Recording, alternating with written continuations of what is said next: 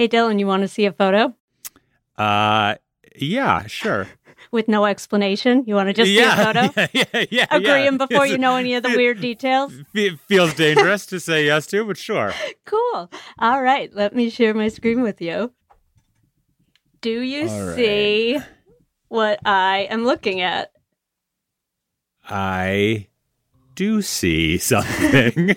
I see what looks to be oh God, it almost looks like a like a vertebrae or something, but it, it, it looks sort of like some organic shape, kind of a like a circle with a hole in the middle and then like lots of little knobby things coming off of it. What am I what am I looking at?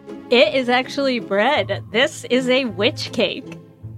This is an edible object I'm looking at? I mean, I should have guessed it's you, but So edible is um is a stretch, slight stretch there. Um, it can be eaten. I would not recommend it. Its primary ingredient is urine. well, that takes care of that. So edible. so this is what I'm what you've shown me here is basically a spiky bagel made of urine. correct. Yeah.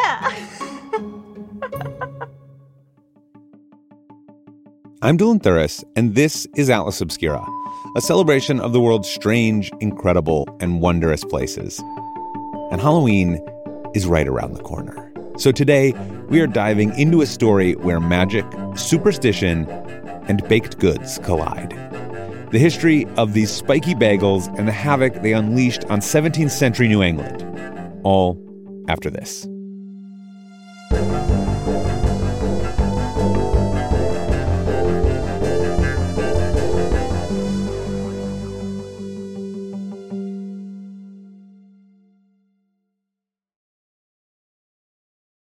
When was the last time I took a road trip? How many national parks could I hit in two weeks? What about hotels? Wait, hey, Erica, how much am I spending on travel? When your questions about life turn into questions about money, there's Erica, the virtual financial assistant to help you spend, save, and plan smarter. Only from Bank of America. What would you like the power to do? Erica is only available in the English language. You must download the latest version of the mobile banking app, only available on select mobile devices. Your chat may be recorded and monitored for quality assurance. Message and data rates and additional terms may apply. Bank of America and a member FDIC. If you're looking for a place where the wide open skies and the towering mountains inspire you to find an untapped part of yourself, you might want to take a trip to Wyoming. It's a place where bold, curious spirits forge their own way on all types of adventures. There is no shortage of iconic, expansive landscapes out there. You can discover breathtaking hikes, stunning state parks, authentic Western culture, and other historic sites, along with the tales of famous outlaws like Butch Cassidy and pioneers like Buffalo Bill Cody. The truth lies west. Discover yours at travelwyoming.com.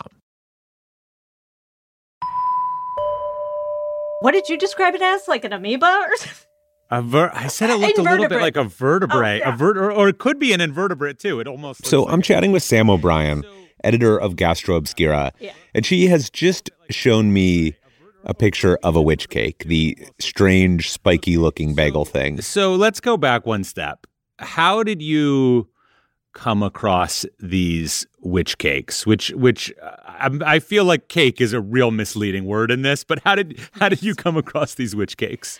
I am a New Englander, was raised in New England, and so I've always been very interested in Salem and the witch trials. And I think it, you're legally required as a student in New England to read The Crucible or perform in it. So very familiar with all this.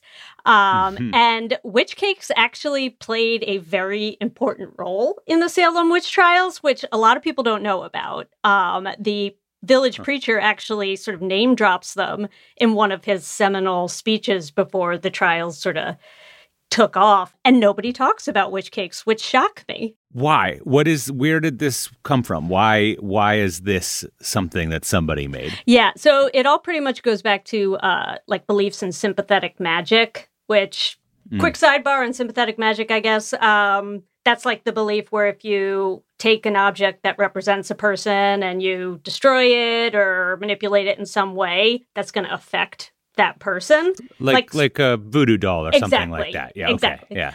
So in this case, if someone thought they were being bewitched or cursed or something, they thought they could break the witch's bond with them by taking their urine, baking it into a cake, and then destroying the cake somehow. You can burn it. You can, you know, break it apart. Sometimes they fed it to poor family dogs. Um, so, just all these ways where you can destroy the cake and thereby, hopefully, destroy that connection between the witch and the bewitched. Okay, so so just so I understand, so people would be like, I think I have a curse on me, or someone is doing something, some evil magic to me. Uh, I am gonna make a witch cake. I'm gonna take some of my pee. I'm gonna put it in this weird spiky bagel, and then I'm gonna feed it to my dog. You didn't eat it. You fed it. That would defeat the purpose. Yeah, you fed it to a dog, Yeah. or you put it in a fire Or or, you set it something, on right? You fire. just Yeah. you destroyed it Yeah. somehow. Okay, okay. So, do you know? Do we know? Yeah, I'm, I'm with you. Is it like a normal bread recipe, but Yeah. like substitute urine for water? Like, pretty i mean you still use a bit of in it? water just it's very simple like flour water salt urine nothing special i mean other than the urine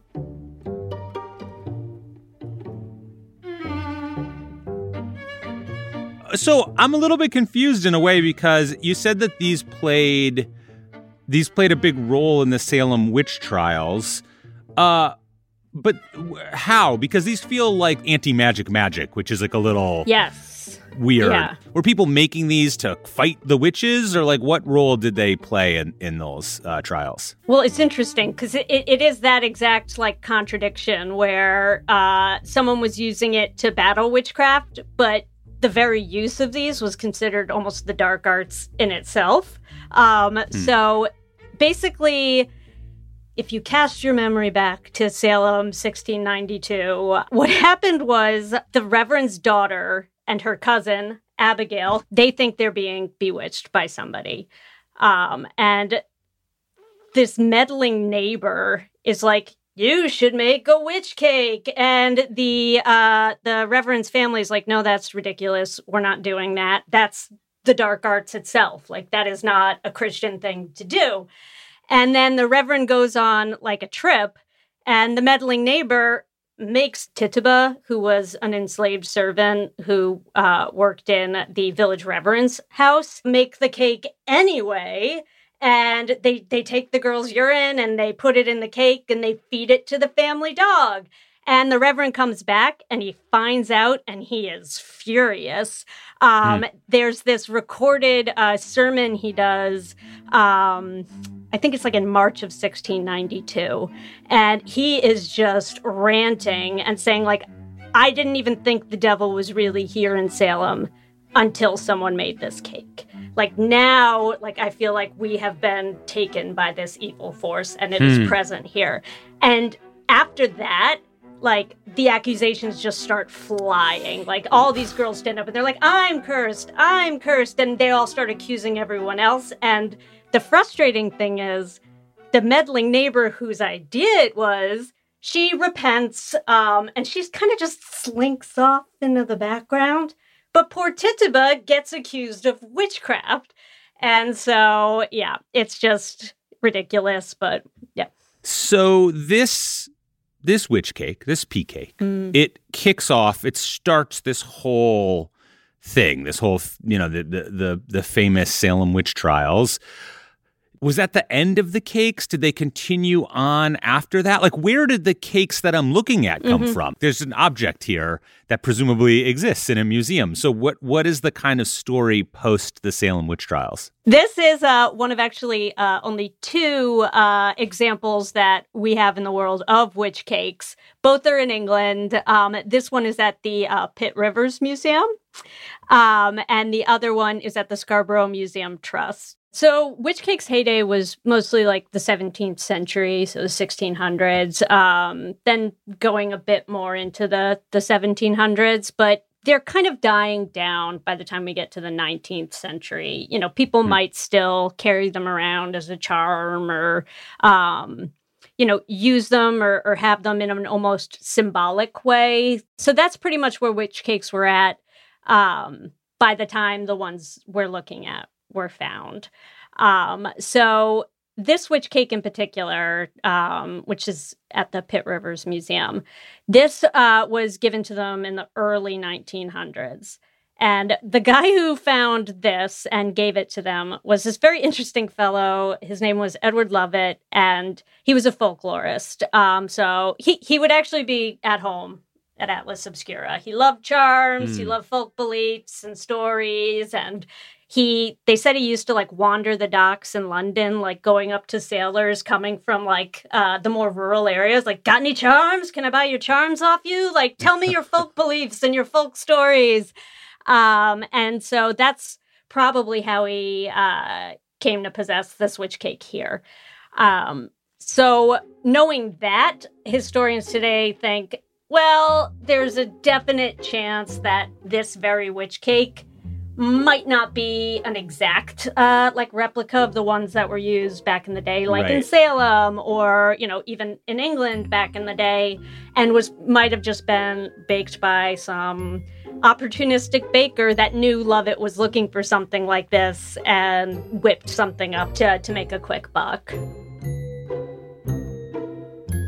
it's funny because we're like mocking them kind of not mocking them but we're like we're sort of poking fun and we're like, ha, these things, how could they hold power? But they literally started one of the greatest witch hunts in uh, American history, and so you you do wonder, actually. Yeah, um, and yeah, I mean, it's it's easy to look back and be like, this is dumb. Why would you pee in a cake recipe and make it and think that's gonna solve all your problems. But this is before modern medicine. This is before yeah. a lot of things where people couldn't, you know, explain what was going on around them. And uh, hey. we also do all sorts of symbolic stuff. Yeah. Like we don't think about. We do all sorts of things that are not that far from this. We like ways of kind of ridding ourselves of bad vibes or whatever the thing is. But like I I it doesn't even sound that crazy to me. Yeah. You know, I know you're quite a, an experimental uh, food creator. Any any any thoughts of bringing this tradition back? I thought you were going to ask me if I'd eat it. no, no, I know no, that's you're pretty rude. experimental. No. Would you eat the pee cake? no, no, no. I was going to ask if I don't know. You know, like if I uh, thought I was bewitched. Yeah, yeah. If you thought you were bewitched. Um. Sure, why not? Oh Jesus! oh, no, wrong answer. I thought, delete, delete, I thought delete, we, I thought we'd found, I thought we'd found the line. We had. we had no Sam's gonna make a. Sam's making spiky pee bagels. She said she would. Next Atlas retreat, bringing yeah, them for exactly. everybody. Oh boy! Oh boy!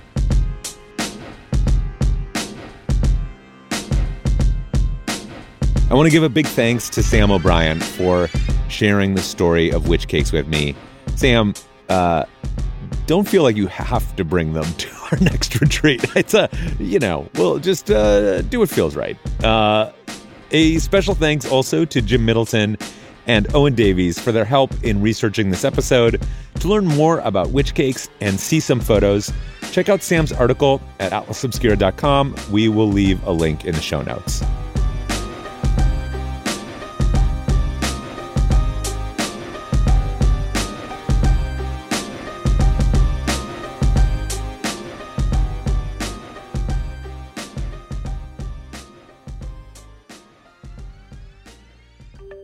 Our podcast is a co production of Atlas Obscura and Witness Docs. This episode was produced by Willis Ryder Arnold, Amanda McGowan. The production team includes Doug Baldinger, Chris Naka, Camille Stanley, Sarah Wyman, Manolo Morales, Baudelaire Seuss, Devin DeComo, Chika Okoye, Gianna Palmer, Tracy Samuelson, John Delore. Our technical director is Casey Holford. This episode was mixed by Luce Fleming. And our theme and end credit music is by Sam Tyndall. I'm Dylan Thuras, wishing you all the wonder in the world. I will see you next time.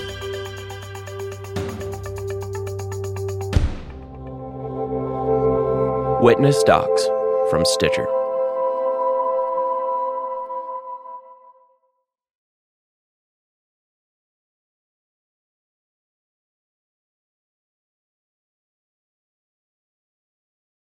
The world isn't wide enough for those with an insatiable desire for discovery. The all new 2024 Lincoln Nautilus Hybrid SUV offers the power and freedom to explore further and deeper than ever before. Intuitive, smart features ensure that you're always connected to the road ahead. Inside, a thoughtfully designed cabin immerses you in a universe that is all your own. The larger than life panoramic display spans the entire width of the cabin. It's customizable and interactive. Drivers can even personalize their backgrounds with a series of nature inspired themes. This vehicle signals the arrival of an exciting new chapter for Lincoln. Discover more about the 2024 Lincoln Nautilus at Lincoln.com.